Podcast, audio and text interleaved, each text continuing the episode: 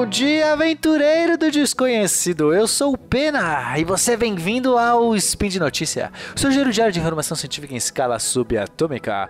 Hoje eu estou com ele, o estatístico virulento Felipe Queiroz. É isso aí, lindinhos, lindinhas, queridos, amados ouvintes do de Notícia. Estou muito feliz aqui de estar falando com vocês hoje, nesse dia 16 Coronian para falar sobre a estatística do coronavírus. Olha só, Felipe, Coronian tem tudo a ver com coronavírus ali, ó, não parece? Olha, ah, realmente, Peninha. Você viu, quando eu criei o calendário, eu já sabia da crise, já estava, um ouvinte veio me falar assim, você já sabia, você era o visionário, olha, não quis falar nada para ninguém, mas estava o tempo todo ali. É. Código da Vinci. O Código Peninha. O visionário é. Peninha, olha isso, cara. É. Cada dia que passa você está mais parecido com o Leonardo da Vinci, hein, Peninha? Ah, aqui, ó, tava todo ali. O Código da Vinci tava ali.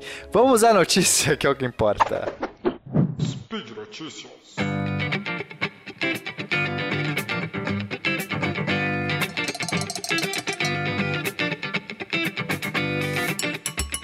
Pessoal, olha só, a gente resolveu fazer a matemática do coronavírus.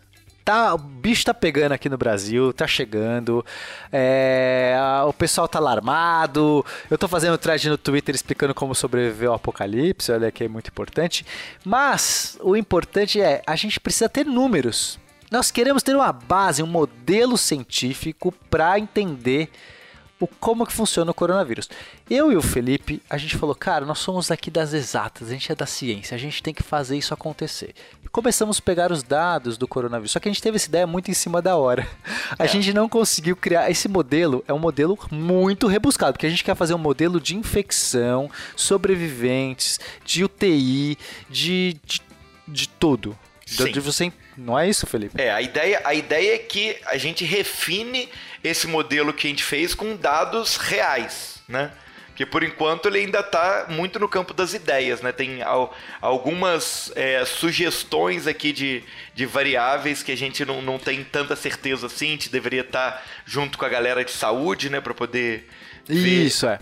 A gente tem tantos alguns números que não estão totalmente é, os mais é, bem avaliados a gente pode buscar um pouco mais de informação. Mas, assim, no geral, o número de, de, de infectados no Brasil, tudo isso a gente pegou, é, o número de mortos do, do corona, a gente, a gente, buscou o máximo de números, mas tem Sim. outros números que a gente quer buscar. Mas, além disso, nosso modelo precisa dar uma melhorada. A gente ainda está com um modelo um pouco simples. Mas o que, que importa? O que importa é que a gente já, com esse modelo simples, já consegue olhar algumas coisas incríveis surgindo. E é isso que a gente quer trazer para vocês hoje. Então a gente quer mostrar, acho que o mais importante dessa notícia é mostrar é, dois cenários possíveis, né?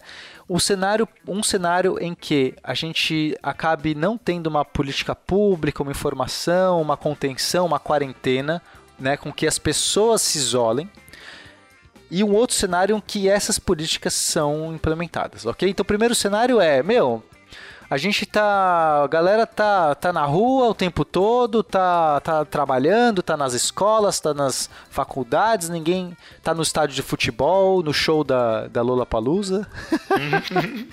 certo? Esse é o cenário 1. Um. O que, que acontece no cenário 1? Um?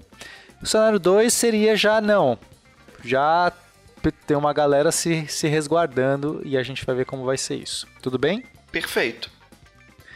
Então, é, pro, vamos primeiro ver como é que é a situação do nosso, da nossa saúde, porque isso tem tudo a ver com a gravidade do problema, tá? É, eu já falei isso várias vezes. O problema do coronavírus não é, não é você falar assim, ah, eu vou morrer. Não, não é você morrer. Dificilmente você, cidadão, né? A chance de você morrer dos infectados, né, a gente tem uma estatística de uns 2 a 3% que acabam morrendo. E ainda assim, o maior, o maior problema é o grupo de risco, que são os idosos e tudo mais. O grande problema é isso virar uma. É, lotar o sistema de saúde e, e, e acabar com a saúde do, do Brasil, seja pública, seja privada. Porque no momento que todos os leitos. Porque o problema do coronavírus é que ele tem uma, uma alta capacidade de infecção e, e as pessoas, muito, uma taxa alta, precisa ser internada em UTIs. e de cuidados graves, uma taxa alta que eu quero dizer comparado com outras doenças, como a, como a gripe, por exemplo. Então a gente tem 5%, 5% das pessoas infectadas precisam de UTI. E o que acontece se acabarem as UTIs, Felipe? Quantos leitos de UTI nós temos no Brasil disponível hoje, Felipe? Então, Peninha, segundo dados aí da Confederação Nacional de Saúde, a gente tem disponível hoje é, leitos para adultos no SUS é, por volta de 16 mil leitos, certo? E. É... Não, não, 16 mil leitos totais. Disponível? Ah, disponível? Disponi... Não, não, minto. 16 mil leitos totais para adultos, sendo que disponíveis são 800. 800? 5%? 5% de todos os leitos estão disponíveis hoje. Mas na iniciativa privada a gente tem um cenário um pouco melhor. A é, gente tem é por volta de, de 40% de 40% de é, leitos livres leitos então, livres. de um total de 20, 20 mil, a gente tem aproximadamente 8 mil leitos livres. Ok, então vamos colocar. Agora a gente vai pensar que a iniciativa privada vai ajudar o setor público, né? Porque aí aqui a gente já teria uma simetria, porque a maior parte da população que vai ficar doente provavelmente vai ser a maior parte da população brasileira que é não tem acesso a, a, saúde, a saúde privada, né? Então já teria uma simetria gravíssima, que a gente já está vendo um problema gravíssimo no Brasil. Mas a gente vai pensar no melhor cenário. A iniciativa privada foi lá, compartilhou leitos, a gente está fazendo toda uma, né, uma, uma ajuda aqui, ou vai ter, obviamente, também criação de leitos novos, que a gente sabe que vai acontecer, porque é, é, tem vários jeitos de você criar leitos novos, tá? Mas enfim, eu não quero muito entrar nesse detalhe para a gente ficar na matemática da coisa. Depois a gente explica melhor isso. Então a gente tem 8.800 leitos é, disponíveis, certo, Felipe? Perfeito, perfeito. Vamos ver o que acontece no nosso caso. Então, olha só, quando a gente está gravando hoje, nós temos 137 casos confirmados no Brasil. Uhum. Tá? A gente está usando um modelo aqui exponencial. O que é o modelo exponencial? Porque é, o crescimento ele é exponencial. É, é a taxa de, de novos contaminantes depende do número de contaminados. Quanto mais contaminados, maior a taxa de, contamina de, de pessoas infectadas. Então, é, é por isso que doenças se espalham muito rápido. Só que a gente também está usando um, fa um fator de contenção. Porque a gente sabe que no momento que muita gente está infectado, a, a, a, taxa de pessoas, novas pessoas infectadas é menor, porque já tem muita gente infectada. Então a gente está usando o seguinte modelinho: a gente tem um parâmetro que a gente chama de parâmetro E, que é o, no, é o parâmetro de exposição. Quanto cada pessoa, cada pessoa infectada expõe, encontra de pessoas no seu redor e expõe essas outras pessoas à contaminação, a possibilidade de contaminar, ok, Felipe? É, por dia. Então, por dia, por a dia. quantidade de pessoas que você tem contato diário que você pode expor à contaminação. Isso. E a gente tem outro parâmetro P, que é a probabilidade de uma pessoa exposta ser contaminada. Né? Porque não é 100%, Justo. né? Eu encontrei com você, eu tô aqui, Felipe, tô contaminado, fui lá, bati um papo com você. A gente sabe que o coronavírus só se transmite através de é, secreções, né? De de partículas que ficam no ar e tudo mais. Então, assim, você tem um raio de alcance de mais ou menos um metro e meio, ou coisas que você encosta, né? Se você encostar, se você foi lá, coçou o olho, encostou, coçou a boca, sei lá, encostou num, num corrimão, outra pessoa pode encostar no corrimão, encostar o olho e pega, tá? Mas então a gente está pensando aqui é, é, que nem todo mundo que foi exposto vai ser contaminado. E a gente Isso pôs aí. o que? 5% de chance só de contágio. Você foi exposto, você só tem 5% de chance de se contaminar. Certo? Uns números aqui que a gente meio que. Esse é o que é, talvez esses falte. Esses números a gente... a gente... deduziu, né? Porque a gente Exato. não tem essa informação. Então a gente está no cenário. Esse primeiro cenário é o seguinte: em média, cada pessoa encontra 10 outras. Então, isso aí é uma média bem média mesmo, né? Porque no meu caso, por exemplo, Peninha, eu lido com 400 pessoas por dia na escola, né? Então, você já seria um cara com 400 possíveis, expondo 400 pessoas. Claro, não é tudo isso porque você não vai falar na orelha de cada aluno, mas ainda assim, você está em contato com, com muitos alunos. Por isso, isso que crianças, inclusive, é, propagam muito. E olha, o coronavírus não é, não é, é, não ataca crianças, não, não é grupo de risco. Nenhuma criança morreu até hoje. Só um adolescente. Então, assim, é, mas crianças pro, podem propagar muito porque elas têm contato, né? brincam ali o tempo todo, se né, ficam ali e tal. Então, mas enfim, mas tem gente que vai ter muito pouco contato também. Então a gente uhum. pôs uns então, 10. Aí você fica uma, pessoa uma média legal aí. Você tá no metrô, você já encontrou muito. Você foi no jogo do. de futebol, você já encontrou muita gente. Mas aquela pessoa mais, mais recatada, encontrou menos. Então, 10. Olha o que aconteceria se temos 10 pessoas, encontrando, é, pessoas encontram 10, em média 10 pessoas por dia e a chance de contaminação é 5%. Felipe, nós teríamos nesse cenário uma taxa de crescimento da infecção por volta de 1,5, é, 1,5, 150%, ou seja, o número de casos vai aumentando diariamente 150%. Então, no dia, no dia que a gente está gravando, nós temos 137. É, Felipe, eu acho que a gente vai usar o calendário gregoriano aqui, porque senão já falar um monte de data Decathlon, eu sei que a maior parte das pessoas não segue o calendário Decathlon, aí talvez não ajude muito a entender o cenário. Tudo bem? Então, no dia que a gente está gravando, é no dia 12 de março, temos 137 casos confirmados. E aí a gente vai ter esse crescimento de 1,5% por, é, de 150%. A gente teria no próximo dia 205. E hoje, né, que é a data da, que você está ouvindo, teríamos já por volta de 308 casos no Brasil. O que, que você acha, Felipe? A gente acertou ou a gente errou? É, já pensou, cara, se realmente a pessoa tá ouvindo e de repente aparece no Jornal Nacional? Eu acho que vai estar tá muito mais. 308 casos confirmados no Brasil. eu vou ficar muito orgulhoso. Quer dizer, eu vou ficar Ó, triste pelas pessoas, mas vou ficar muito orgulhoso por ela, gente. Então, aqui já vale um disclaimer. Eu acho que vai ter muito mais. É porque caso confirmado não é exatamente caso infectado, né? A gente está usando aqui casos confirmados para usar a nossa estatística. Então, assim, por isso que aqui já, também já pode ter muito mais gente, porque tem gente que não, que foi infectado, não tem sintoma, não testou. Então, já tem muita maquiagem aqui que a gente não sabe. Mas, mas vamos lá, vamos seguir na nossa. A gente não tem acesso aos números. Esses números a gente tem acesso, a gente só tem acesso aos casos confirmados. Uhum. Então vamos seguindo aqui. A gente teria, né? Então você vê assim: olha, 308, 460, ah, tá indo ali, né? Mas a gente teria, pensando que as pessoas na UTI, Felipe, ficam em média uns sete dias na UTI, porque isso é importante, né? A gente teria um acúmulo de pessoas chegando na UTI. É, né? isso é um problema.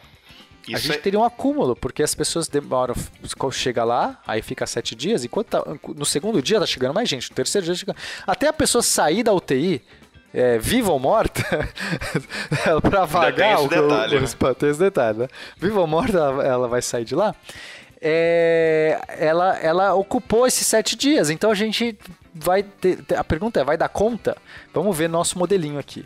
Felipe, no dia 29 de março, nós 29 tem... de março. Não, no dia 30 de março, explodiu uhum temos 9 mil pessoas na UTI, 9.100 pessoas na UTI. As UTIs do Brasil já era, a gente tinha 8.800, já era, não comportou.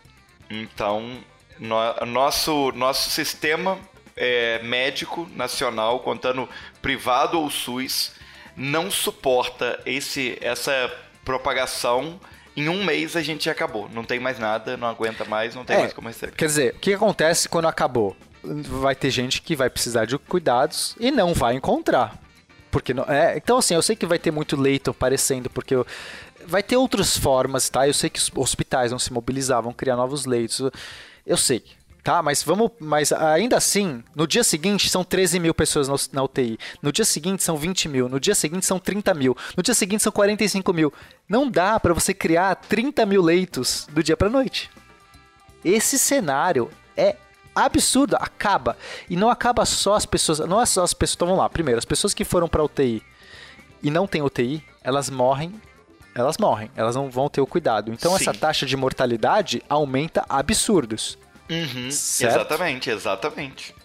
Você precisa de uma máquina para você respirar, você não tem essa máquina, você morreu. E pessoas que precisam da UTI por qualquer outro motivo. Então pensa que as outras coisas do Brasil continuam acontecendo. Outras doenças, outras pessoas que sofrem acidentes, elas não terão essa UTI também. Então não é, a gente o coronavírus, é o que eu falo para as pessoas, não é só o medo, o problema do coronavírus não é você vai morrer do coronavírus, provavelmente não, né? É muito baixa chance de uma pessoa, é, a gente está falando de uma taxa de mortalidade de 3% ou 2% de uma pessoa que é contaminada. Né? Então, ou seja, é baixíssimo. Mas, se você é de um grupo de risco já aumenta muito, ou seja, idosos ou fumantes, etc. Agora, o problema é o colapso do sistema de saúde.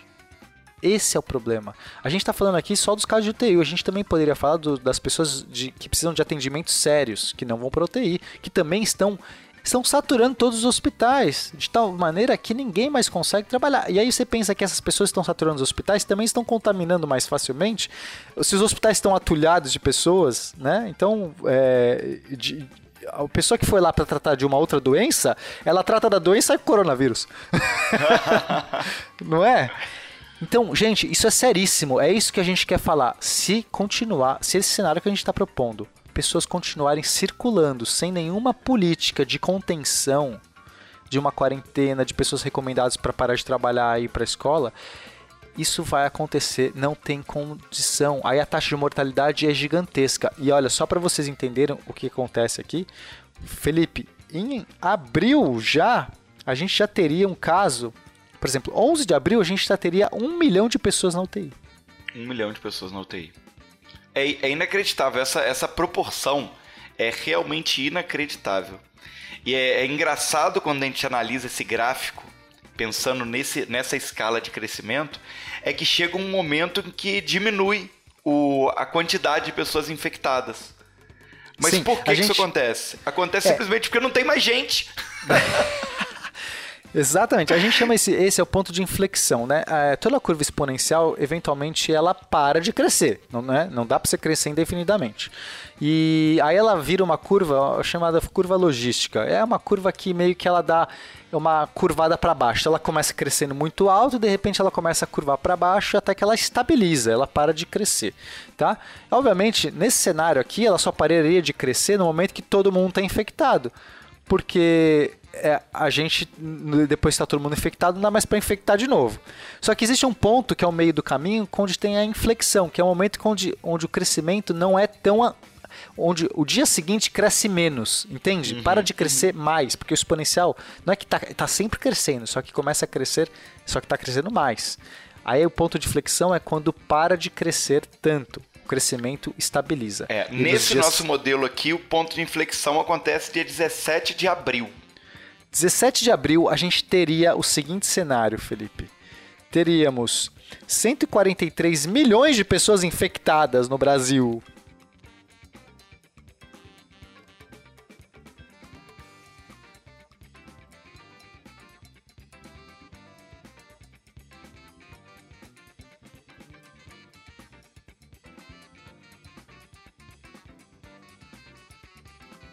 Peninha, e, tere, e teremos 1 milhão 187 mil 604 mortos. Então, absurdo, né? Mas isso sem pensar as pessoas que deveriam. Sem pensar o colapso do, do SUS, né? Do SUS é, porque do, nesse do... dia já deveria ter 5 milhões e 800 mil leitos ocupados. É, ou seja, a gente não tem 5 milhões de. 5 milhões de leitos que não existem e as pessoas teriam morrido muito mais. Gente, vocês entendem a seriedade disso? Eu não sei se. Né? É sério o negócio. Agora vamos pensar num cenário diferente. Um cenário que houve políticas de contenção.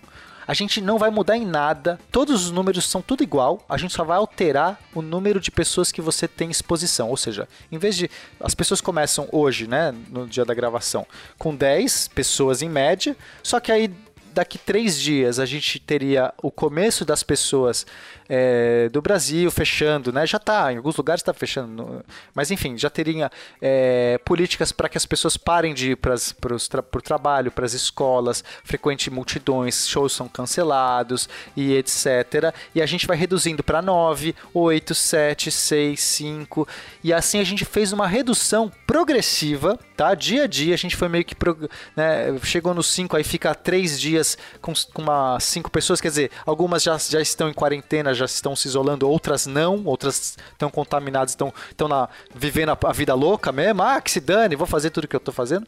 Mas eventualmente isso vai acontecendo, porque as pessoas, assim como na Itália hoje, está desértico lá, porque está todo mundo em quarentena. A gente foi fazendo esse cenário até chegar a um ponto que as pessoas estão com duas pessoas só à disposição, uma e eventualmente até né, no dia, por exemplo, 5 de, é, 7 de maio seria o momento que a gente teria zero, zero de disposição. A gente colocou aqui na nossa projeçãozinha. O que acontece nesse cenário, Felipe? Nesse cenário, Peninha, que é o melhor cenário que a gente poderia projetar aqui, a gente finaliza a infecção toda com um total de 98 mil pessoas infectadas pelo coronavírus. 98 mil, Só que, olha que interessante, Felipe. Nós tivemos o máximo de internações. Ah, isso é muito legal, Pena. A gente tem no máximo de, de internações aqui, ó, 956 internações ao mesmo tempo. Porque como são menos, é, apesar de serem muitos infectados, são menos infectados por dia. Então, quando você tem os novos que estão entrando, aqueles primeiros já saíram, ou porque foram curados, ou porque faleceram. Então a gente nunca chega nem a mil internações simultâneas por esse modelo.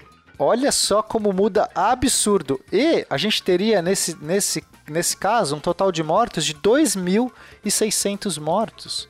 Olha a diferença de ter quanto que era? Um milhão de mortos, Felipe. Exatamente. A gente começa aí, ó, com um modelo que dá 7 milhões de mortos ao todo até o final e para um cenário que a gente tem 2.600 mortos. E o mais importante, o sistema de saúde, os leitos que a gente tinha aqui deram conta, a gente conseguiu lidar com a saúde, ou seja, não teve mais mortos por conta disso também e não teve um colapso, né? Exatamente. É, aí você fala assim, é possível a gente chegar nesse cenário? Eu acho bem difícil. A gente, esse cenário é um cenário promissor, as pessoas se ajudando, as pessoas não frequentando os lugares. Tá? Provavelmente a gente vai chegar, é, a gente vai precisar de mais leitos. entre isso, né? É, acho que a gente vai precisar de mais leitos. Novamente, esse modelo, gente, não usem esse modelo como números. O que eu só quero mostrar é a diferença de mudar apenas um parâmetro simples de um modelo tá? Ele não está bem acabado, provavelmente tem. É, é, não usem isso como referência. Justo. Percebam, percebam a vantagem ou a diferença que pode fazer apenas uma única política, uma política pública, uma, uma, uma recomendação que as pessoas comecem a seguir isso. Então, pessoas, fiquem atentos, é, não se exponham, né? além de lavar a mão, etc. Não se exponham sem necessidade. No momento que começarem essa fase de mitigação mesmo, de, de, de contenção, vamos ajudar, porque a gente está salvando não só as nossas vidas e dos nossos parentes próximos, como a gente está salvando a vida de muita gente e não está colapsando o sistema de saúde, deixando com que outras pessoas que têm outros problemas também possam ser atendidos. Acho que Exatamente. esse é o recado. Exatamente. Perfeito, Peninha. Perfeito. E, e, olha só, nós estamos comprometidos, eu e o Felipe, que a gente vai continuar esse modelo. Nós vamos refinar esse modelo e nós vamos trabalhar com os dados reais e, e espero que a gente possa realmente fazer contribuições, quem sabe até predições em algum momento se esse modelo ficar muito bom. Isso aí, Peninha. O nosso próximo spin vai ser daqui a duas semanas. Então a gente já vai tentar trazer esse modelo com os dados atualizados e de preferência também tendo tido oportunidade aí de se atualizar com relação a esses parâmetros, né, com a galera da equipe de saúde do SciCast. Então a ideia é que a gente refine esse modelo para trazer novas predições para vocês nos nossos próximos programas. É isso aí. E já explodimos, então hoje não vai ter recadinho final. É isso aí. Beijo para todos. Amo vocês. Beijinho, galera. Hum, é, cuidado, lavem a mão, passem álcool em gel, não saiam lambendo lugares estranhos.